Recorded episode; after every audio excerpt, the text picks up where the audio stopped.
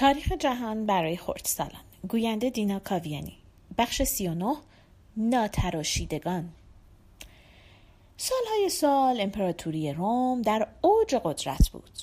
ولی کم کم این امپراتوری پیر و ضعیف شد و دیگه کم کم پایه های حکومتش سست شد. حالا دیگه وقت اون رسیده بود که قوم دیگه فرمان روا بشه. فکر می‌کنین کی فرمان روا شد؟ ببینیم. سالهای سال دسته از مردمان نیمه متمدن در مرزهای شمالی امپراتوری روم زندگی می‌کردند. اینها مردمانی نتراشیده و نخراشیده بودند و خیلی آدم های متمدنی هم نبودند. یعنی اصلا شهر و کشورشون به زیبایی و عظمت امپراتوری روم نبود. این مردم گاهگاهی از مرزها رد می شدن و به سرزمین ایتالیا حمله می کردن. خب امپراتوری روم مجبور بود با اونها بجنگه و اونها رو به سرزمین خودشون برگردونه. ژول سزار با اینها جنگیده بود. مارکوس اورلیوس هم با اینها جنگیده بود.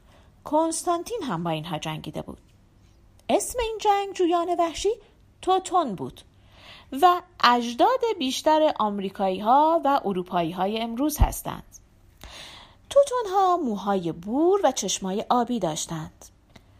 اما مردمانی که در امپراتوری روم زندگی می کردند یونانی ها و ساکنین کناره دریای مدیترانه موهای مشکی و چشمان تیره داشتند.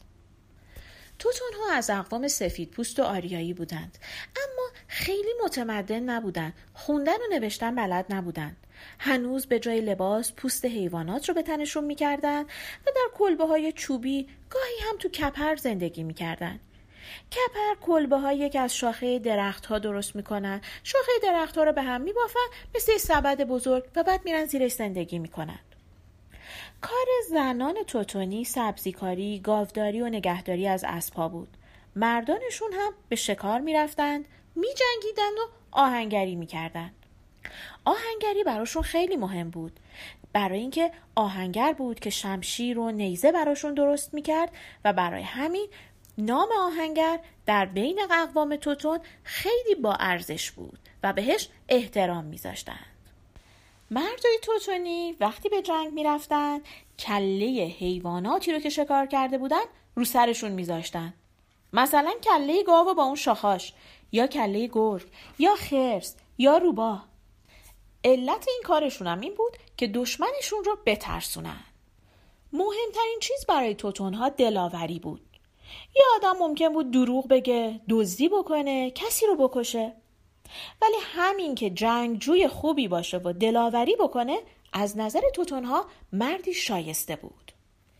توتونها پادشاه نداشتن. مردی رو که از همه نیرومندتر و دلاورتر بود به عنوان فرمانده خودشون انتخاب می‌کردن.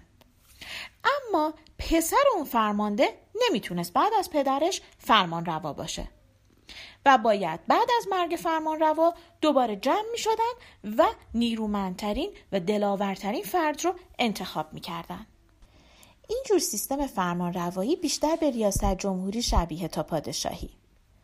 خدایان توتون ها با خدایان رومی ها فرق داشتن. حتما می‌تونین حدس بزنین بزرگترین خدای توتون ها کی بود.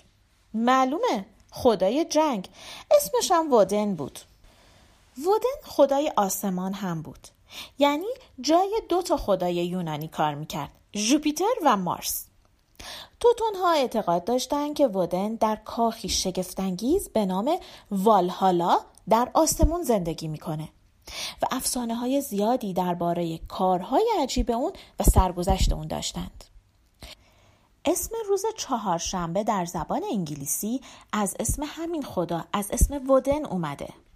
بعد از ودن مهمترین خداشون سور بود یعنی خدای تندر و روشنایی سور پتکی با خودش داشت که با اون با دیوهای بزرگی که در سرزمینهای سرد و دوردست شمالی زندگی می کردند و به دیوهای یخی معروف بودند می جنگید.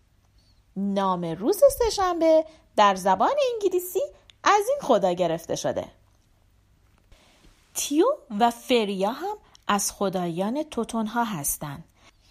اسم روز پنج شنبه و جمعه در زبان انگلیسی از اسم همین دوتا خدا اومده می‌بینید؟ با اینکه بیشتر انگلیسی ها و آمریکایی ها مسیحی هستن اسم چهار روز هفتهشون از نام خدایان توتونی اومده اسم سه روز دیگه هفته در زبان انگلیسی هم به نام خورشید، ماه و ساترن خدای یونانی هستش.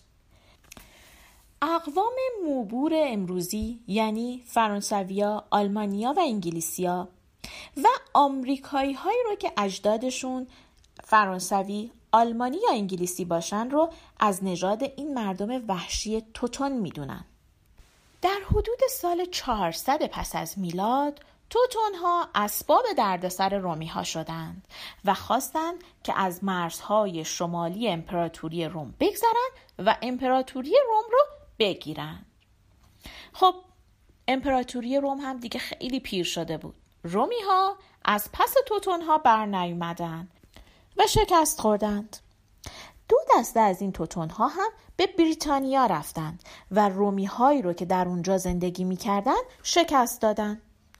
اون رومی ها هم ترجیح دادند که سرزمین بریتانیا رو به دست توتون ها بسپرن و خودشون به روم برگردند. اون دو دسته توتونی که به بریتانیا رفتند در اونجا موندند. یکی از این دو دسته آنگل ها و اون یکی ساکسون ها هستند. الان هم به بخشی از سرزمین بریتانیا به نام دسته نخستین انگلستان یعنی سرزمین آنگل ها میگن. به مردم انگلستان هم آنگلو ساکسون میگن یعنی اسم همون دوتا قبیله ای که در سال 400 میلادی به سرزمین بریتانیا رفتن و در اونجا ساکن شدند. یه دسته دیگه از توتون ها هم به نام واندال ها به سرزمین گل رفتند. امروز به سرزمین گل فرانسه میگیم. از فرانسه هم عبور کردند و به طرف اسپانیا رفتند و همه چیز رو سر راه خودشون خراب کردند. از اسپانیا هم با کشتی به آفریقا رفتند. باز هم سر راه خودشون هر چی رو که پیدا کردن خراب کردن.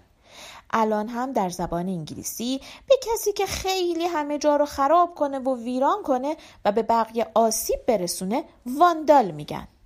بعد از واندال ها یک دسته دیگه از توتون ها به سرزمین گل وارد شدن که اسمشون فرانک بود و همونجا موندن و اسم سرزمین گل رو به نام خودشون فرانس گذاشتن که امروزه ما بهش میگیم فرانسه. توتون هایی که به شمال ایتالیا رفتن گوت ها بودن.